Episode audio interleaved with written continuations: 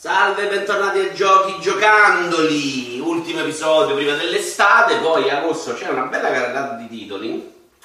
Vediamo un po', io Flight Simulator il 18 agosto, Project Cars il 28 agosto, poi Mafia il 25 settembre, insomma. Un anno in cui ho giocato veramente molto meno rispetto all'anno scorso, però alcune cose le ho giocate veramente a schifio. Ma partiamo. Proprio da Satisfactory che è uno di quei giochi in cui ho totalizzato un bel po' di ore, insomma più di 100, eh, però con qualche ora ho lasciato il PC acceso a macinare risorse. È un gioco eh, in cui devi eh, produrre delle risorse usando delle macchine e soprattutto devi cercare di ottimizzare la tua fabbrica eh, mettendo queste macchine nel modo migliore possibile o le linee eh, in modo ordinato, in modo da non far sprecare tempo eh, o risorse proprio perché fondamentalmente si basa sull'idea che prendi il minerale e le fai uscire un oggetto, quell'oggetto insieme a un altro oggetto che è uscito un altro minerale crea un terzo oggetto e vanno dentro delle macchine sempre più grandi, sempre più complesse. È un gioco strepitoso per come tutto è veramente molto semplice, molto spiegato bene, molto intuitivo è un gioco potenzialmente infinito perché veramente le possibilità sono incredibili. Tu non hai una piccola area, tu hai veramente un mondo 3D open world in cui mettere queste fabbriche. Infatti già la differenza con un amico è incredibile di scelta di quello che abbiamo fatto. E... È in early access, quindi alcune cose sono un po' grezze, eh, graficamente non è neanche terribile. Eh anche una componente esplorativa importante, serve per andare a cercare delle lumache che migliorano um, la produzione delle macchine o addirittura dei progetti. Eh, però è incredibile perché è un gioco che non si prende troppo sul serio, sul realistico e quindi a livello di strutture ti permette di fare un po' quello che vuoi, un po' come Minecraft eh, ed è un gioco che, che cioè io vedo, quando vedo le linee di produzione che camminano sui nastri trasportatori mi eccito tantissimo. Veramente una meraviglia. Tra l'altro anche i mezzi, non, non siamo arrivati alla fine perché poi devi sbloccare altre cose. Hai i mezzi che vanno a prenderti la roba nelle miniere, puoi fare i treni, eh, puoi fare il carburante, puoi fare veramente tante tante cose. Nel frattempo tu hai una grossa struttura in cui devi mandare delle risorse complesse che ti fanno sbloccare i vari passaggi ehm, successivi, proprio i vari step successivi del gioco vero e proprio. E quella progressione secondo me è resa veramente in modo ottimo. Sai, bravissimo, un gioco meraviglioso. Al momento non lo sto giocando perché quando c'entro dentro ci sto 8 ore. E non, siccome non ho voglia di giocare 8 ore, preferisco non giocare.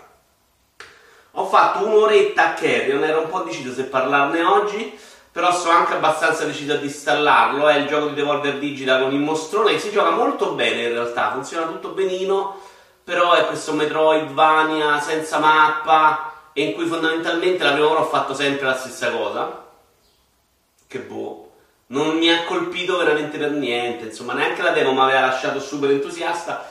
Però vediamo, forse, sono indeciso se dargli una seconda possibilità proprio sbattermi perché il periodo è quello che è. Abbiamo non finito Minecraft Dungeon in coppa, il primo gioco in cui falliamo perché il boss finale ci arava tutte le volte. Ci ho provato anche da solo e mi ara tutte le volte. E quindi abbiamo finito, l'ho lasciato all'ultima missione. Ehm, gioco da cui mi aspettavo un pochino di più, onestamente. Graficamente non mi fa neanche ribrezzo. Lo trovo uno stile comunque gradevole. Il problema è che non c'era proprio progressione dei personaggi, cioè le armi che trovavi erano sempre la stessa, eh, i poteri erano sempre gli stessi e quindi fondamentalmente andavi avanti, cliccavi sui nemici e eri alla fine, insomma, si poteva fare un qualcosina di più per questo genere. Eh, non considero Diablo l'arte del gameplay, onestamente, però c'è una bellissima progressione del personaggio che in questo gioco che vuole sì essere semplificato come struttura è veramente una roba che non ci rimane più niente. Ghost Recon Breakpoint riprovato in cooperativa è veramente orribile inutile, cioè inutile, secondo me è insalvabile. È veramente. Non avevo odiato Wildlands, tutt'altro, secondo me aveva del grandissimo potenziale. Eh, un, non perfetto in tante cose, non mi era piaciuta la mappa eh, con le montagne perché rendeva meno divertente andare in macchina. Breakpoint elimina questa cosa delle macchine diverse, sono pochissimi.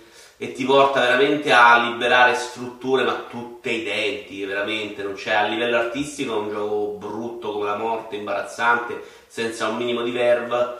Eh, da sparare il problema della coppa che veramente vedi poca azione perché tu vedi meno nemici, tanti ti uccidono gli altri, non c'è un ambiente in cui ti puoi organizzare e, e, e distruggere i vari obiettivi perché fondamentalmente sono aree molto grandi con tanti nemici e quindi vai lì, spari, succede casino, qualcuno se ne accorge, spari a tutto, secondo me è un gioco proprio senza una linea guida eh, precisa che lo rende un gioco assolutamente inutile, se vogliamo. Barotrauma invece, anche questo cooperativo, mazza quanta coppa questo, questa puntata, Barotrauma è un gioco in cui siete all'interno del sottomarino, in cui ognuno deve fare delle cose, altrimenti tutto va a puttane, eh, il problema è che i personaggi si muovono con una fisica sbirulina scherzona e quindi difficile da controllare, non si capisce bene come, come tenere il personaggio dritto e quindi va tutto a puttane per forza. Uh, l'idea mi piace un sacco, la realizzazione al momento, anche questo credo sia nelle access, è abbastanza discutibile, però l'idea di un sottomarino in cui ognuno ha il suo compitino e quindi di mini nemici devi guidare eh, poteva essere molto realizzata meglio perché diventerebbe un vero gioco operativo, però al momento è proprio facciamoci due risate una serata e poi buttiamolo via. Molto più riuscito Heroes ma Hammerwatch. Uh, avevo giocato il primo un paio di volte in cooperativa in realtà, con, con team diversi. È un giochino semplice semplice mm, in cui vai avanti, uccidi tutti, però c'è una bella sfida, c'è un dei bei boss Uh, hanno messo delle meccaniche di progressione interessanti, uh, anche all'interno dei singoli dungeon in cui devi decidere se mandare con un carrello fuori quello che hai guadagnato o aspettare più avanti, magari perdendoti poi la possibilità di acquistare in un negozietto che trovi dopo. Uh, mi piace, è gradevole, non eccezionale visivamente, non è Hammerwatch 2, però si gioca, si gioca, si gioca anche molto bene in cooperativa, secondo me, molto divertente. Arriviamo alle bombe. In realtà abbiamo le due bombe e poi Fall Guys. Vabbè, la bomba The Last of Us 2. Il gioco a me è piaciuto tantissimo. Ehm, e, e, e, sono stato un po' criticato, diciamo, perché non, video svuoti gli ho dato 8. Contestualizziamo. Perché non rientra nei giochi più belli della mia vita? Perché ha due anime The Last of Us 2, che è quella narrativa e che è quella di gioco. E quella di gioco è veramente molto bella. Non ricordo di questo genere un gioco così riuscito. Veramente ho, ho ricaricato spesso dei checkpoint per vedere come variavano le situazioni e ho al gioco finito una gran voglia di rimettermelo a giocare. Non è escluso che io lo faccia in futuro. Uh, a livello normal, tra l'altro voglio provare magari ad aumentare un po'. Uh, e poi c'è la componente narrativa su cui ho dei dubbi sulla grande trama. Secondo me la trama principale del gioco è molto debole per le situazioni, per come le crea.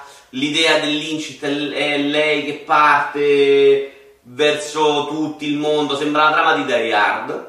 Ed è invece incredibile in positivo nelle, nella microtrama, cioè nei rapporti tra personaggi, nei dialoghi, negli scambi. È un gioco incredibile. Un gioco incredibile anche per l'animazione facciale e tutto. Qua si può discutere se abbia senso guardarsi in un videogioco delle scene in cui ci sono due attori che stanno recitando, però ci sono e non dispiacciono e comunque quelle le ho apprezzate molto. La parte della storia principale, il finale, no, non mi hanno colpito. Credo che la trama sia anche troppo carica di argomenti, a parte la persona, il protagonista lesbico, ci sono un sacco di storie buttate dentro, caricate per cercare di fare, secondo me anche meno, asciugarla un po' avrebbe aiutato.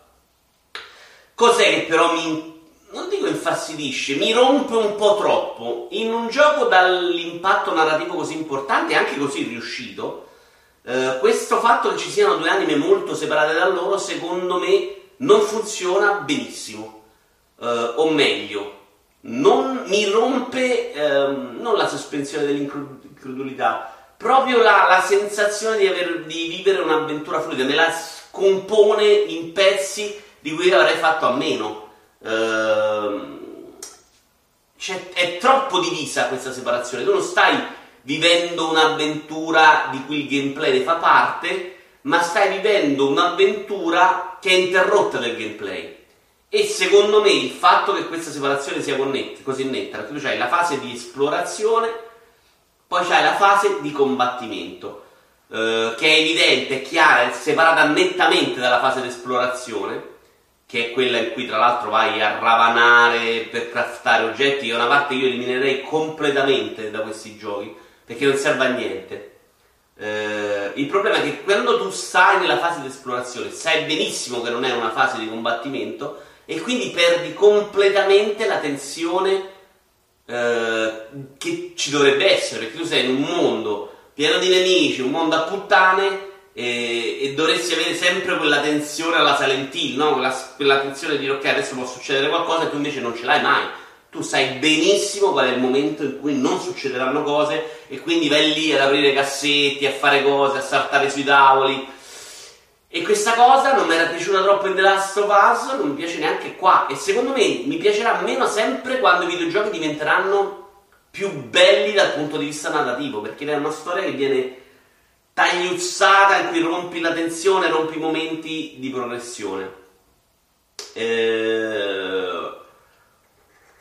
E per come la risolvi questa cosa? Secondo me Uncharted era stata molto più brava a scegliere la narrativa come, come, elemento cardine e quindi a trasformare il gameplay, questa cosa l'ho maturata negli anni, a trasformare il gameplay come una parte veramente di contorno. Cioè, a parte le sparatorie Uncharted, il platform, gli enigmi, sono proprio una roba. A parte gli enigmi degli ultimi non erano manco male. Comunque una roba che serve ad accompagnare la storia e fondamentalmente Uncharted è un gioco con una storia. Uh, The Last of Us 2 è un gioco con un gameplay così forte che però è penalizzato dalla storia, una storia che è penalizzata dal suo gameplay. Uh, però stiamo parlando di un prodotto della Madonna, stiamo parlando di un prodotto che con il personaggio di Abby secondo me fa delle scelte anche coraggiose e ben vengano. Però se le metto in una scala della mia vita, un gioco come Red Dead, in cui invece questo passaggio tra storia e narrativa, anche se è diviso in missioni, è assolutamente molto più fluido Uh, secondo me rimane un gioco che metto più in alto. Ecco, Rockstar secondo me fa meglio questo tipo di transizione. Uh, graficamente è una roba fuori di, di testa, insomma, probabilmente per, ci vorranno anni per vederlo nella next gen, una roba del genere. Uh, andiamo avanti, invece è un gioco che mi ha veramente deluso molto, cioè veramente, veramente, veramente sento delle cose a proposito di questo gioco che mi lasciano perplesso è Paper Mario The Origami King. Mi sono perso la lista però. Molto male, molto male, molto male. Vabbè, dovrei farcela. Ehm, scusatemi solo un secondo, me la riprendo, no, è un problema.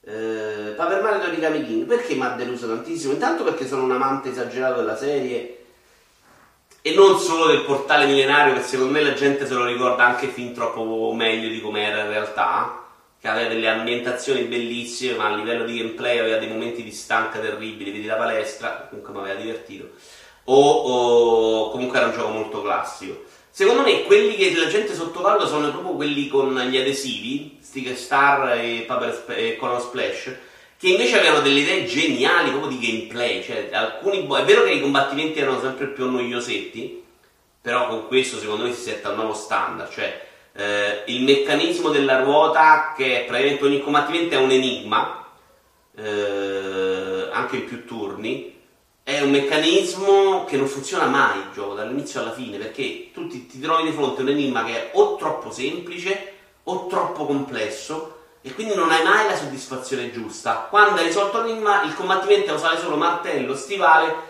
che è due palle così veramente, ma all'inizio alla fine è insopportabile. Eh, e quindi questa cosa ha, ha, chiaramente penalizzato l'esperienza, che invece è fatta di una storia molto lunga, molto complessa, con dei punti anche molto particolari anche per, um, per la storia di Nintendo. Eh, però questo l'ha penalizzato di brutto. Eh, abbiamo poi combattimenti contro i boss e secondo me sono proprio terrificanti. Ieri leggevo una cosa in cui se ne parla benissimo, ma è una follia perché i combattimenti con i boss che sono fatti sempre sul concetto della ruota sono terribili perché sono fatti per non farti morire. Quindi, a parte i vari consigli in cui ti dicono le cose e, e quindi fondamentalmente il gioco ti guida verso la soluzione. Eh, soluzioni che diventano sempre abbastanza easy all'interno dello scontro col boss una volta che hai capito quello che devi fare e il fatto che siccome se non hai capito, se sbagli un po' ti metti i cuori dentro, si riprendi pure l'energia e non muori mai. Eh, e quindi, boh, ne sono usciti un paio nel complesso meglio di altri, ma in generale eh, cioè il meccanismo era sempre il boss ti rompe una scatola, sta ruota, quello che puoi fare con la ruota e tu devi trovare il sistema di aggirarlo. Comunque non mi è piaciuto proprio, né quella parte dei combattimenti semplici peggio, né quella con i boss. Proprio, tra l'altro a livello di ritmo proprio sbagliato con i boss, cioè sono sempre molto lunghi, anche quando fai le cose bene, molto pff, meccanicamente insomma pesanti. A livello di ambientazioni, da quello che avevo visto dal primo trailer, mi aspettavo un po' di più, perché um, si vedono un paio di cose belle, ma si erano viste tutte nel trailer. Eh, a livello di eh, verb, idee, scrittura, eh, invece secondo me è proprio deludente perché, perché non ho trovato niente di particolarmente eccezionale. Parlo della parte divertente, nella parte di storia secondo me meglio. La parte proprio di scrittura, di divertimento, di battute, di inside joke. E dov'è che mi ha proprio deluso terribilmente? Sono negli enigmi nei dungeon. Cioè, in un gioco Nintendo io non mi aspetto il gioco dei 15, cioè sposta le piastrelle per trovare la soluzione. In sequenza, eh? Il gioco delle mattonelle sul ghiaccio in cui devi trovare gli impedimenti per mandare le cose, cose viste miliardi di volte. E a un certo punto, spoiler, attenzione, spoiler, eh, l'enigma del nano, una roba che negli anni 80, 5 anni ho sentito la prima volta, avrò sentito altre 100 volte, cioè quella da, gli omini davanti alle porte quello è bugiardo, quello dice la verità, cioè una cosa che non puoi vedere in un gioco Nintendo, ma aspetto che mi sorprenda Nintendo. Eh, non sto giocando l'indie stupido del cacchio che ci mette con l'enigma perché niente di meglio. Quindi da quel punto di vista secondo me è proprio fiacchissimo. Color Splash, dopo una prima parte noiosetta, con gli adesivi secondo me si inventava un sacco di soluzioni super divertenti, ricordo la parte del treno con la cucina, col cuoco, incredibile, cioè, qui non c'è c'è e ci sono invece una sorta di zone aperte che allungano molto il brodo, tendono proprio a rallentare l'esperienza e, secondo me ad allungare un gioco che non ne aveva bisogno. Chiudiamo invece con uh, Fall Guys, che è un giochino Devolver Digital che è sembrato subito molto simpatico quando l'hanno presentato le prime volte, in cui una sorta di Matire Banzai online a 60 giocatori in cui c'hai vari schemi in cui devi arrivare entro un certo tempo limite e ad esclusione eh, vengono buttati fuori dei giocatori e ne rimangono altri fino ad arrivare al vincitore. È un gioco che funziona molto bene, eh, l'idea è simpatica, secondo me un pomeriggio ce lo passi assolutamente in modo divertente. Eh, il problema è che hanno preso per non fare i super fenomeni che dopo tre secondi vincono tutte le partite hanno messo un controllo molto dozzinale, fatto apposta, in cui cadi, in cui non, non, hai, non è un Super Mario, ecco, è proprio una robetta un po' abbozzata, ma credo sia molto voluta questa cosa, che non, non ti fanno mai padroneggiare il controllo del protagonista, del tuo personaggio. E, e, onestamente faccio fatica a credere che sia un gioco che possa durare tanto nel tempo. È vero che se cambi gli scenari puoi anche divertirti molto, provato varie versioni della beta. Eh, sicuramente secondo me non è un gioco che a 20 euro può fare un macelli. Un, probabilmente nel momento in cui proveranno a passarlo free to play e succederà, eh, potrà avere un po' più di successo perché comunque ci saranno più giocatori. L'idea è divertente, però secondo me è debole per poterci costruire un gioco vero sul lungo periodo. Vediamo, mm, magari mi sbaglio, eh, però onestamente, sai, Rocket League sta passando free to play adesso. Secondo me questi giochi devono partire free to play se vuoi dargli una chance. Uh, però, però, è divertente. Eh. Se, provate, se riuscite a provare la beta che ancora oggi è online, provatela. Detto questo, ci vediamo. Buone vacanze a tutti. Alla prossima. Ciao ciao ciao ciao ciao.